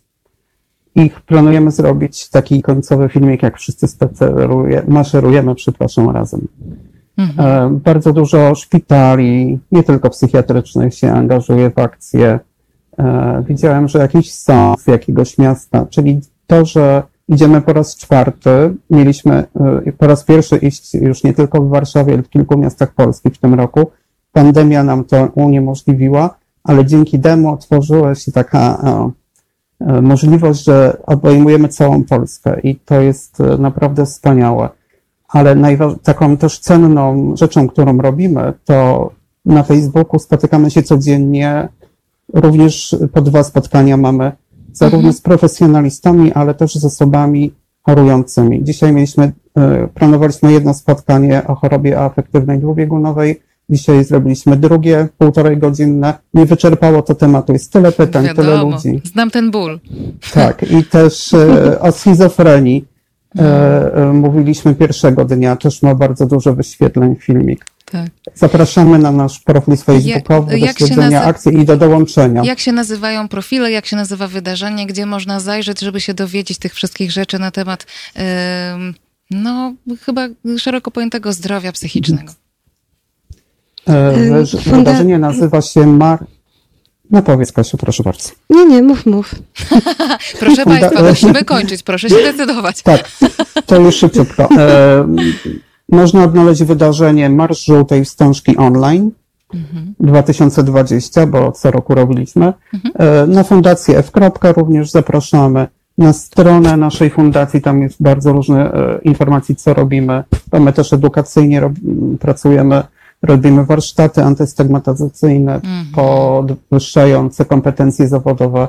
Naprawdę wiele rzeczy robimy. No i jest też profil. Kongres Zdrowia Psychicznego. Tak, i, jest Dokładnie. Też, I jest też profil pro... pilotażu, pilotaż y, Centrów Zdrowia Psychicznego. To, tam można też znaleźć informacje, gdzie się te centra w ogóle znajdują, żeby Państwo mogli sprawdzić, czy macie jakieś takie centrum w swojej okolicy. Hmm?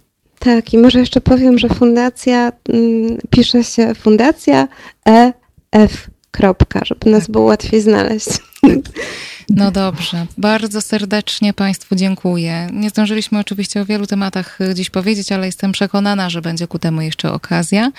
Y, Katarzyna, y, Ka... o matko, naprawdę ściąga mi się zamknęła i teraz taka... Szczerbowska Kisielińska dodam. Katarzyna Kisielińska i Krzysztof Rogowski? Tak, tak, dokładnie. Bardzo przepraszam, ale mam tyle mhm. nazwisk y, zawsze y, w głowie do zapamiętania, że to jest niemożliwe. Jeszcze mhm. raz, Katarzyna Kisielińska i Krzysztof Rogowski z Fundacji F. Wspaniali eksperci przez doświadczenie, y, którzy dzięki swoim działaniom w ramach fundacji, w ramach Kongresu Zdrowia Psychicznego, w ramach y, mm, również Centrum Zdrowia y, Psychicznego wspierają również Państwa i Państwa bliskich w powrocie do zdrowienia. Nie, miałam tak nie mówić. Nie, w zdrowieniu nie. To jak w końcu ustalamy, że, że mówimy? W zdrowieniu. Na drodze do zdrowienia. musimy, to, musimy się musimy to jeszcze zastanowić. Dobra, ustalimy to poza anteną. Bardzo Państwu dziękuję za dzisiaj. I Państwu, i Pani Katarzynie, i e, Panu Krzysztofowi, i Państwu również po drugiej stronie. E, o, śmieją się ze mnie, że nie wiem, z kim rozmawiam na czacie. No w ogóle, Bardzo proszę dziękuję. Państwa. Zapraszam do zapamiętywania wszystkich nazwisk osób, z którymi tutaj e, rozmawiam. To naprawdę, ja zapamiętuję imiona.